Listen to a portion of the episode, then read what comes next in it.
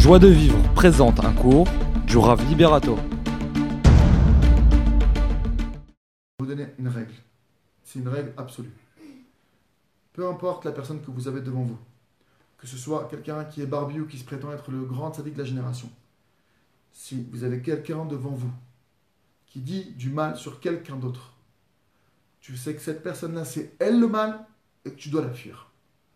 Une personne qui parle du mal sur l'autre, une personne qui voit le mal qu'il y a sur l'autre, nos maîtres nous disent que celui qui voit le mal qu'il y a chez l'autre, c'est que le mal est chez lui, c'est lui-même le mal, lui-même il incarne ce mal. Donc il faut faire très attention mes amis.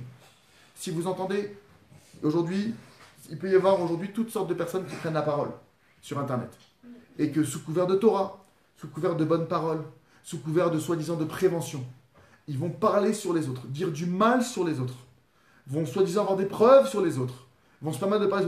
Sachez ces personnes-là sont des personnes à fuir. Et je mesure mes mots. Retrouvez tous nos cours sur joiedevivre.org.